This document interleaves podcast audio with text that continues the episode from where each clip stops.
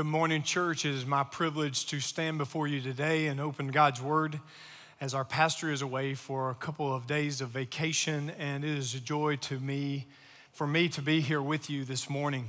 A couple things I want you to know is my name is Mike Daniels, and I have a confession to make this morning. I am not normal. There's nothing about me normal in a lot of ways. In fact, if you know me, you are stating to yourself right in your living room, yeah, there's nothing normal about that guy. I want to give you a couple of reasons I'm not normal. I like to get up early. In fact, I like to get up before the sun rises. I like to start my day early. When I was in college, I like to have a 7:30 class so that I would be able to be done with the day by 10, 10:30, 11 o'clock. But the problem is when you get up early, you also like to go to bed early. In fact, for me, the earlier the better at night. I, I don't mind going to bed when the sun is still in the sky. You see, it doesn't bother me a bit to go to bed really early. In fact, last night I, I started headed to bed early when the sun was still up. Why? Because I've always, always was taught Saturday Night Live is Sunday morning dead, and I wanted to be ready for this morning. I also don't read menus. You go to a restaurant, many people will take a menu and read it. I don't read menus because I have one thing that I order at every restaurant. Whatever restaurant I go to, I order one thing at that particular place. In fact, uh, I think it's kind of a waste of time for me at least to read a menu. So, for some of you, you say, hey, listen, I want a hamburger. Let's go to McDonald's. I think it's strange that people go to McDonald's, you know you want a hamburger, yet you still read the menu above the workers' heads. I don't read menus. I also have a goal in life to wear out a pair of Crocs. I don't know, it just seems uh, fun for me. You know, the soles are about that thick, and I think it'd be cool to wear a hole all the way through the sole of a pair of Crocs. I also have an engineering degree, a mechanical engineering degree, but I don't like to fix things.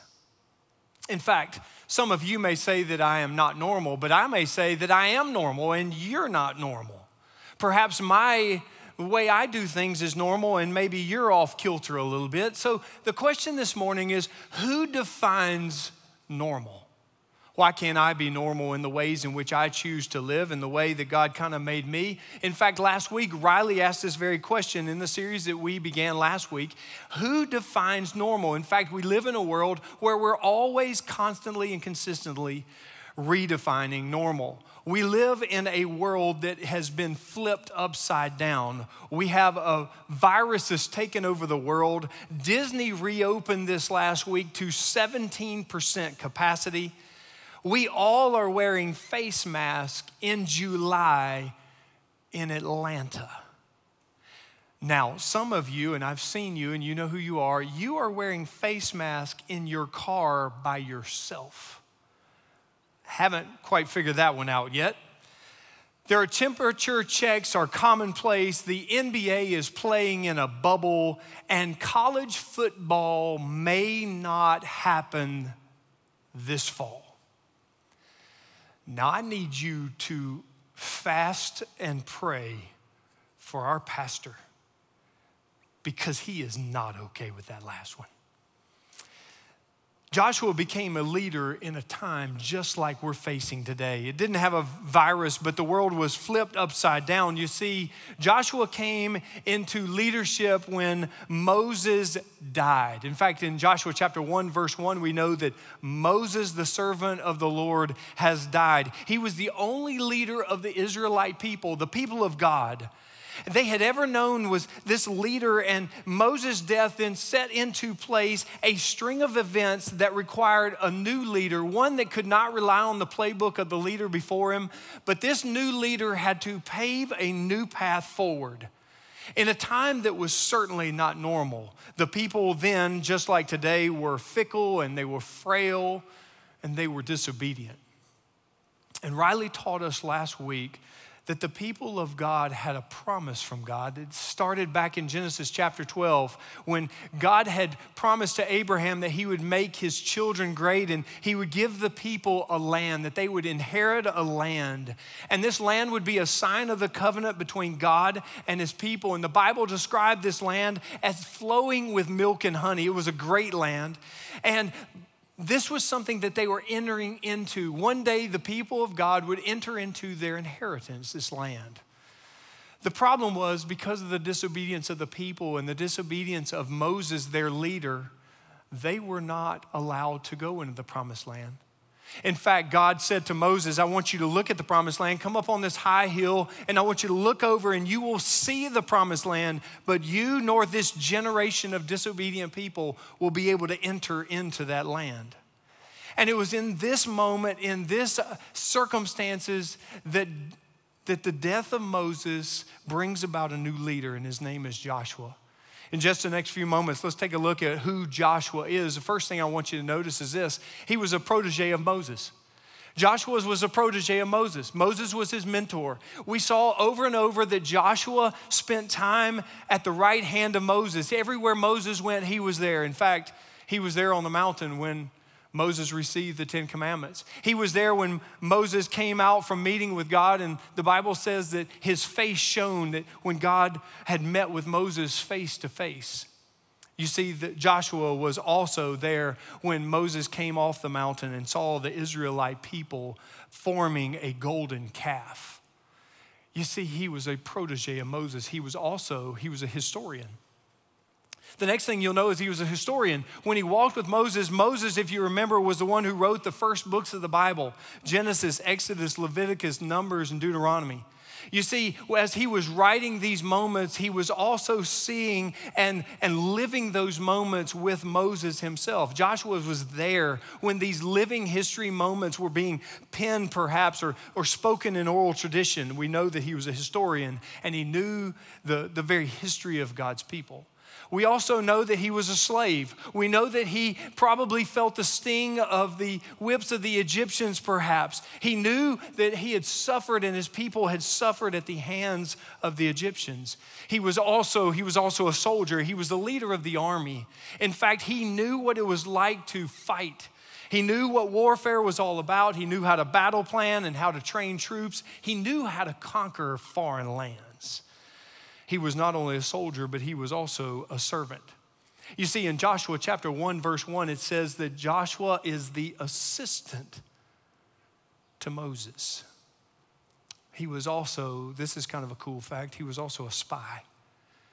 He was a spy, and we, he and Caleb went and spied out the land with others, but they were the only two that came back and said, This is the land that we shall take.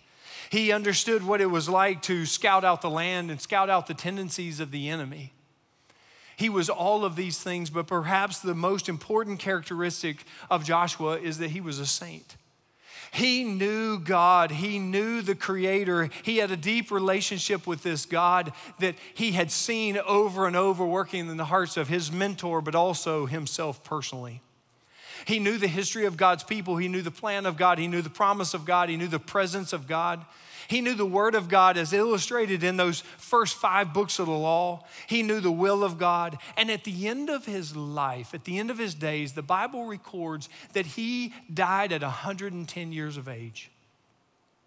He was a servant of God, and Joshua 24 31 describes it this way.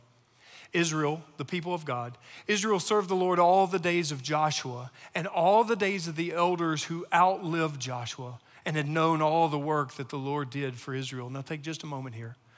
Think about the people of God. They lived and served the Lord all the days of Joshua during his lifetime, but not just that, but all the days of the elders who outlived Joshua. I want to say it like this I want to say it Joshua lived in the moment, but his leadership outlived his life. That's the type of leader that we're looking at this morning, that his leadership outlived his life. Now, when you realize this, what does that look like in this unique day in history? He called the people of God, he called the people of God to be all in. He called the people of God to be all in in this unique, God defined moment. He called the people of God to be all in. Why would Joshua, at this moment after after Moses has died, he has taken over the leadership of his people. He then calls the people of God to be all in. Here's why because God desires his people to enter into the promised land. You see, the people of God had not been able to go in because of their disobedient past. And it was upon Moses' death and the death of this generation that the Israelites were able now to enter into the promised land. And it was this desire that leads us to this passage of scripture today in Joshua chapter 1, verse 10 and 11. We're going to be going all the way through 18, but we're going to just read this morning just to begin our time with 10 and 11. It says this And Joshua commanded the officers of the people pass through the midst of the camp and command the people.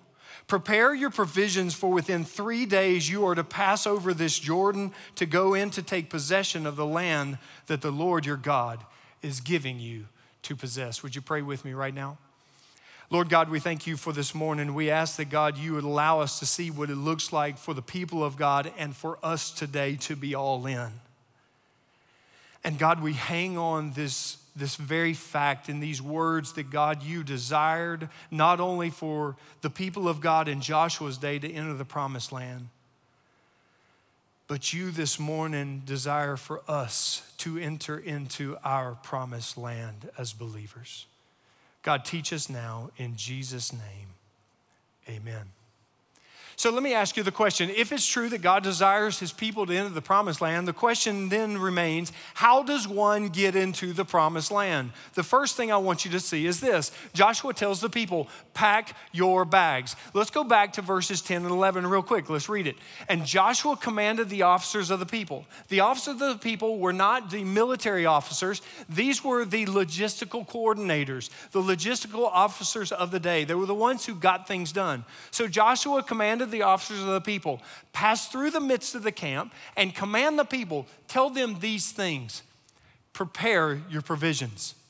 For within three days you are to pass over the Jordan to go in to take possession of the land that the Lord your God is giving you to possess. Now, this is a moment of anticipation. This is a new day.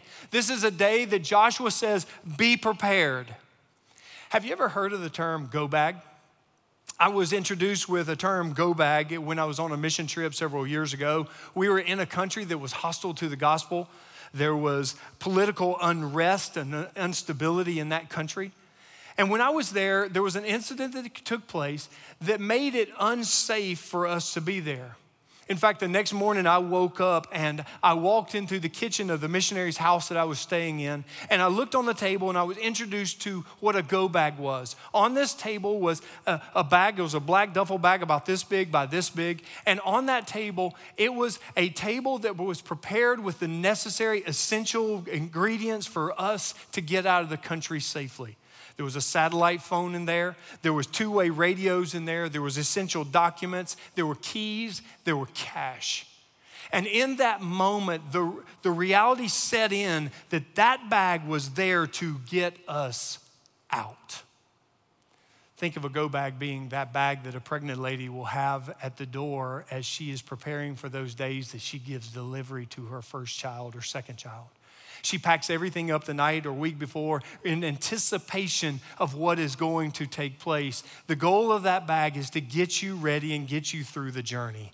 Now, Joshua says to the people, Get your go bag, it is time. Now, look what he says in the go bag. He says this prepare your provisions for within three days. He said, Get your essentials Get your essential things that you need for this journey. Now we get this time frame for within three days. I don't know, and the scripture doesn't say if they're going to leave in three days or if it'll take three days to get there, but we see that this is going to be a journey. Prepare your essentials, and for within three days, you are to pass over to the place that I have left you. It is the place that I want you. Now, this morning, I want to say it this way We must live light in light of eternity. We must live with just the essentials. The problem is, our Western culture does not want us to live light. We want to hoard things, we want to keep things. That's why we have storage closets, that's why we have storage rooms. God tells us, and Joshua tells the people here, we are to live light in light of eternity. The key understanding of this passage is that we are not at the place that God has meant for us. The people of Joshua's day were not in their promised land, they were not at their promised place, and neither are we as a church today. In fact, we have not arrived where God desires for us in this moment. God has allowed this pandemic for whatever purposes, but He has allowed it in this place, but this is not what we're created for. Watching online is not what we are created for. We're created for community and fellowship and encouragement and hugs and high fives. In fact, in Hebrews chapter 10, it speaks of us not forsaking the gathering of believers. In fact, our pastor will speak on that in the next couple of weeks. Or, eh, but, but the reality is, is this moment is not what God has planned for us. So what do we do? We pack our bags with anticipation. What does that mean for us practically, though, to pack our bags? In Joshua's day, it meant a couple of things. If you remember, they wandered in the wilderness leading up to moving into the promised land. The people of God wandered for 40 years and they complained about not having food. So God provided manna from heaven. Each morning, manna appeared before them. It was a, it was a substance. In fact, the people didn't know what it was. They, they called it, What is it? In fact, that's what manna means. They said, What is this little substance? And that was the provision that was given to them each and every day. In fact, the people tried to store it in their pockets and say, Hey, I'm going to take it to tomorrow. But it rotted in their pocket. It was only good for one day for us, what does it mean practically? Every day, our provisions must be daily. We must seek the Lord and His provisions daily. What did the Lord say? What did Jesus say in his, his prayer? It says, Give us this day our daily bread. We cannot rely on yesterday's bread. We must continuously go back to the Lord for daily provision. We must spiritually feed ourselves day in and day out. This is a moment that I would ask you, the people that are listening today, when was the last time you opened your Bible and fed from God's Word? When was the last time, within perhaps the last 24 hours, some are night owls and some are morning people, when was the last time you simply sat and just listened to the Word of God as it washes over your minds and hearts and lives? In fact, I, I want to say it this way we must have the Word of God in our hearts. Day in and day out, we need a spiritual provision. We must pack the essentials, and the essentials are the Word of God in our hearts. The second thing is the praise of God on our lips. Here's what I love about what we just sang is when we're constantly thinking about what God is doing, it comes out of our lips in, in, in moments of praise. The third thing is this wonder of God on our minds. When was the last time you sat in awe and wonder of a great creating God? Where you sat and were amazed in his presence of what he has done, is doing, or what he has said he will do. You see, we must also have the work of God on our agendas. The reality is, every day do we wake up knowing that God has a plan for you and for me. I'm always encouraged by our pastor because he says these very things. He says, I must have the work of God on my agenda. He will wake up in the morning knowing what's on his agenda for that day, whether it's a, a, an airplane, which he hasn't been doing, or whether it's a lunch, or whether it is, he will pray for the person that is serving him that lunch in anticipation of being able to share the gospel with them. In fact, yesterday I had the opportunity to talk with a man who is from Serbia he was a man who was helping me get a battery for my car, and I just struck up a conversation. Why? Because I have been working on, I've been trying to work on this myself, that every day, this day is your day, God. And Joshua reminds the people to pack light and take only the essentials. But Joshua also wanted to, the second thing is this he wanted to include everyone. If you look at this passage of scripture, this is the idea of enlisting the entire family. When you think of the people of God, you think of the Israelites, you think of the 12 tribes of Israel. The 12 tribes of Israel were basically family members. They were basically individual brothers, 12 individual brothers, and each of those brothers had family members. So when you think of these tribes of Israel, you think of these people who had been given an inheritance by God Himself. And in this very moment, as we unpack the scripture, there are three tribes. In fact, all the tribes of Israel were going to get a piece of land. Each of them were going to get an inheritance. And three of these brothers or tribes had already entered into their inheritance. Moses had already given them their land. In fact, we see that on one side of the Jordan, but they still had to cross over for the rest of the promised land for the other nine tribes. And Joshua speaks directly in this next verse, speaks directly to these three tribes who had already entered into their inheritance. And he commands all three of them who had already gotten their inheritance to be all in to help the other brothers into their promised land. And this is what it says in verse 13. He says this Joshua says, Remember the word that Moses, the servant of the Lord, commanded you, saying, The Lord your God is providing you a place of rest and will give you this land. Now, when you look at this, it also goes on, verse 14, and says this All the men of valor among you shall pass over armed before your brothers and shall help them. So when you look at this, he says, Hey, listen, you three tribes who already have your land, you are going to help. This is an idea of unity. This is an idea of everybody going together, that we are not one for all and all for one. We, we have it all together.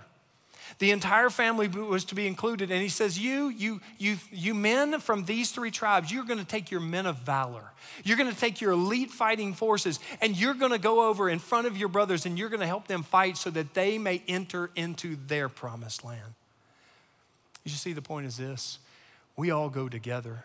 This call to unity was created for community, and we are go- to go together in all things. And that's what makes this pandemic so difficult. You see, you and I weren't created for isolation. We weren't created to do life by Zoom, but in community with each other together.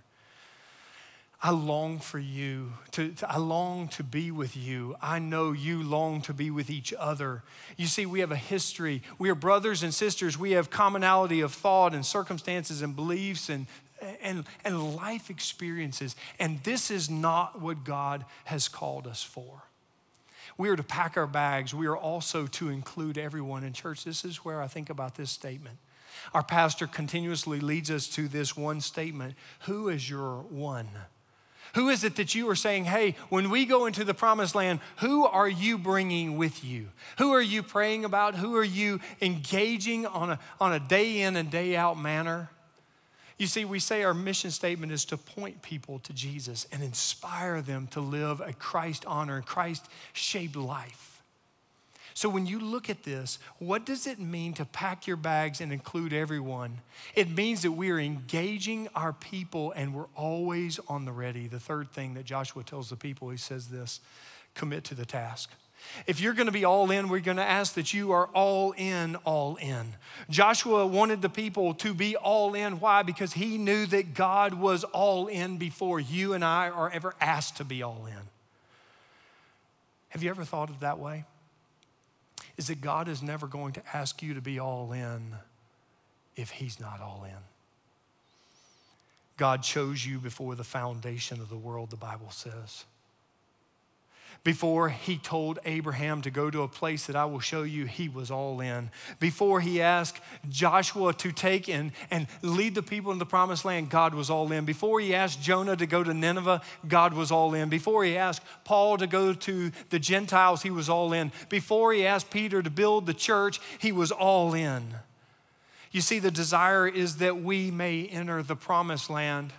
What do we take? We take the bare essentials, we bare necessities, the essentials. Who do we take? We take the entire family. We gather everybody that will go with us and we take them to the promised land. But yet, how do we take that next step? Let's look back in verse 16. And the people answered Joshua. All that you have commanded us, we will do, and wherever you send us, we will go. Just as we obeyed Moses in all things, so we will obey you. Only make the Lord your God be with you as he was with Moses. Next verse. Whoever rebels against your commandment and disobeys your words, whatever you command him shall be put to death. Only be strong and courageous. Let's go back one verse real quick.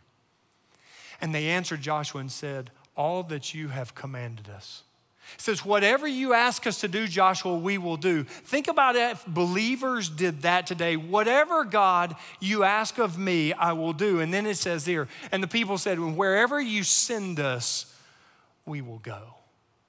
It is this idea that wherever Joshua would send, it didn't matter where it was, they were willing to go. Whatever and whenever they were willing. Next verse. But there is a contrast to this. And this is where Joshua said, We want you to be all in. The people got it. And they said, Whoever rebels against your commandment and disobeys your words, whatever you command him shall be put to death. You see, whatever call, whatever the call of God is upon your life, you are to do. Wherever He calls you, you are to go. Why? Because the Bible teaches us that we are to live sent. Here today and there tomorrow. Wherever we may be, every breath that you draw is to be in the agenda of God Himself for your life. Every activity that you partake in is to be consumed with the thoughts of how might I honor the Lord Jesus and include these people with me when I enter the promised land. We are to live light in light of eternity. So, when you think of living light, we are to take the bare essentials. We are to live light in light of eternity. When, we, when are we going to reopen? Who do we trust? Do we trust the educators? They don't seem to have figured it out. Do we trust the lawmakers? Not sure exactly which direction they're headed. What about the politicians? They seem to be just simply blaming each other. How about do you trust, for reopening, do you trust that crazy friend on Facebook? And you know who I mean. They don't have the answers, God has the answers. God had the answers for Joshua and the Israelites, and He has the answers for you today. Now, it may not seem clear right now, but remember the people of Israel. Draw some encouragement from the people of Israel. They wandered for 40 years until they got clarity of when they were to go and how they were going to go and where they were to go. But God, rest assured, God's promises and plans always end in the promised land. Why? Because God desires His people to enter into that blessed land of promise. Now, I want to go back for just a moment. I want to circle back to a theme that's really important in this passage, but also throughout the Bible. It's this idea of rest. Many of us woke up this morning, you woke up tired. We slept, but we did not rest. We have this weighty nature of the season in our lives. When will schools reopen? Will they reopen? How will they reopen? And what does it look like when they do? Will my business survive? Will my retirement account recover? Will my job last? Will the bills get paid? And will my health hold? You see, we're all asking these questions. And you are tired, and so am I. As we navigate this season, we're tired, even though we lay our head on the pillow and sleep a normal amount of time. We wake up tired. I want to go back to a key thought here in verse 13. It says this Joshua is speaking to the three tribes, and he says, Remember the word that Moses, the servant of the Lord, commanded you, saying, The Lord your God is providing you a place of rest and will give you this land. You see, the promised land is described here as a place of rest. That should be encouraging to me and to you. For Joshua, it meant that there was rest from war and their enemies and their aimless wanderings, perhaps even their slavery.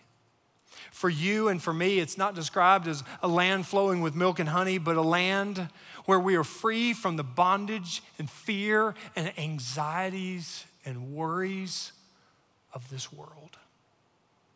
You see, it's described the promised place, the place for all believers is in heaven, and it's described as a place of streets of gold. There's no pain and no sickness and no sorrow. There's the eternal presence of God Himself. This is described as the place of rest. You see, church, in this moment, we see Joshua foreshadowing Jesus. Joshua led his people to their promised land, and Jesus wants to lead you to your promised land a land of the eternal relationship with God Himself. And just as Joshua invited everyone in his invitation, I include you in this invitation. But this morning, I want to be clear what an invitation is and what an invitation is not. You see, this past February, I invited my son to go to a Lakers game with me. I invited him to go to a Lakers game. He's always been a fan of LeBron James. And in that moment, he was excited. And we got to the gate, and the, the ticket taker said, Do you have a ticket? You see, his invitation would not get him into the game. He needed a bought and paid for ticket. When he produced that ticket, it showed that he had a space reserved, he had a seat, they were expecting him. It also showed, that ticket also showed the love that I had for him as his dad to purchase that ticket for him. It also showed that I was excited about entering into that game with him and all that pertained to that game and all the excitement, the atmosphere, and enjoying the journey of from that day forward in that game. Jesus extends an invitation to you this morning. He says, I am the way, the truth, and the life, and no one enters into the promised land except through me. You see, God sent his son Jesus to die on a cross and pay the penalty for your sins and to provide a way for your entry and your access into your eternal promised land. You see, Jesus is our access to God's promised land this morning. And just like in Joshua's day, we're all invited, but not all of us have a ticket. You see, Jesus died for each one of you and for me. And the Bible says in Romans 10 9, if you confess with your mouth that Jesus is Lord and believe in your heart that God raised him from the dead, you will be gloriously saved. Saved from your sins, saved from this direction of this world.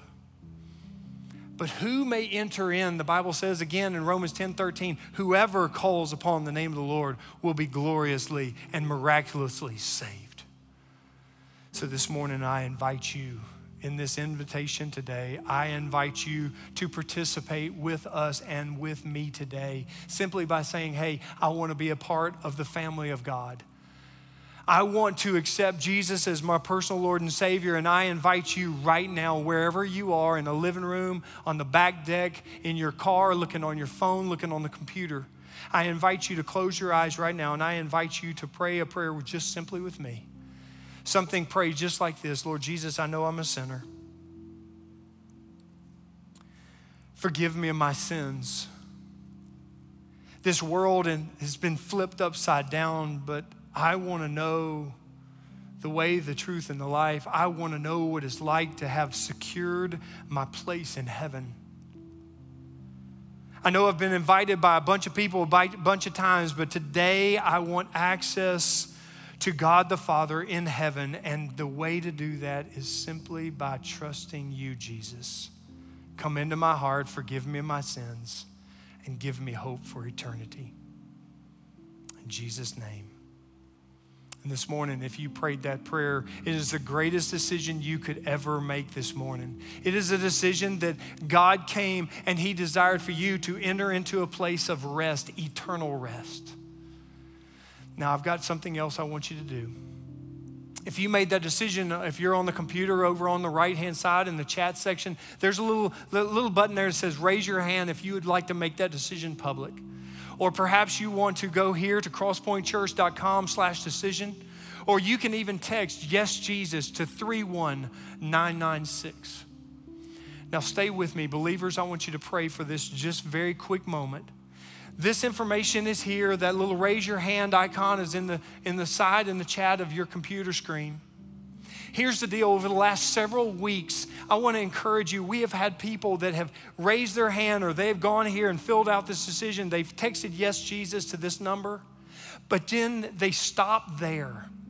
You see, when you do any of these three things, there's going to be another screen that comes up and asks for some information that we may follow up with you. Now, you may say, Hey, I don't want to do all that. Then I would say to you, You've still been invited, you didn't receive the ticket. Because what happens is when someone gets radically saved, they say, Hey, listen, I want to do it the way God intended. And that is not in isolation. That is not in the cover of darkness. That is where your body, the body of believers, can walk alongside of you, encourage you, and help you. So, right now, if you made that decision today or any of the weeks previous to today, would you please just go on again and give us information? We're not going to bug you. We're going to pray for you. We're going to try to breathe life into you and encourage you with God's word and, and pray for you. So, any of these ways, you go to the decision, you go to text Yes Jesus or on that chat side of the side of your computer, let us know about the decision you made. Would you pray with me right now? Lord Jesus, thank you for this morning. Father, I pray that you would encourage these people to be all in, to complete the task that they would commit to the task of, of filling out this form and letting us have information, that the people in the hearing of my voice would say, I am going to engage in the people that I come in contact with. Why? Because I want all of my friends to engage and enter into the promised land with me. Father, today would you protect and guide and lead our church in these moments? And would you allow us to continue to be faithful even in the midst of a virus? We pray these things in Jesus' name. Amen. Now, before you go, I have a quick word that I just want to give to each of you. Many of you have asked the question of when are we getting back together in person? That's a great question. We have asked that question, your staff and your pastor have asked that question every day since this pandemic started. We have prayed. We have asked the Lord for direction and wisdom. We have monitored the uptick in Georgia of the viruses that, that has even come back over the last couple of weeks. We have monitored what other churches are doing, whether they're already back in place or they said we're going to meet in 2033, whatever it may be. But I want you to know this our desire is to advance the plan and give you a word so you will know what we are planning to do. But in all cases, I want you to be praying for us because there are still some people that are anxious and fearful about coming back. At the same time, we also know that some of you are chomping at the bit to be back as well. So we want to honor the Lord, we want to keep you safe, and we want to advance the kingdom. So until then, would you pray for us? And at the same time, would you also live in such a way that people see Jesus in you? Until we meet again, you are sent. Have a great afternoon.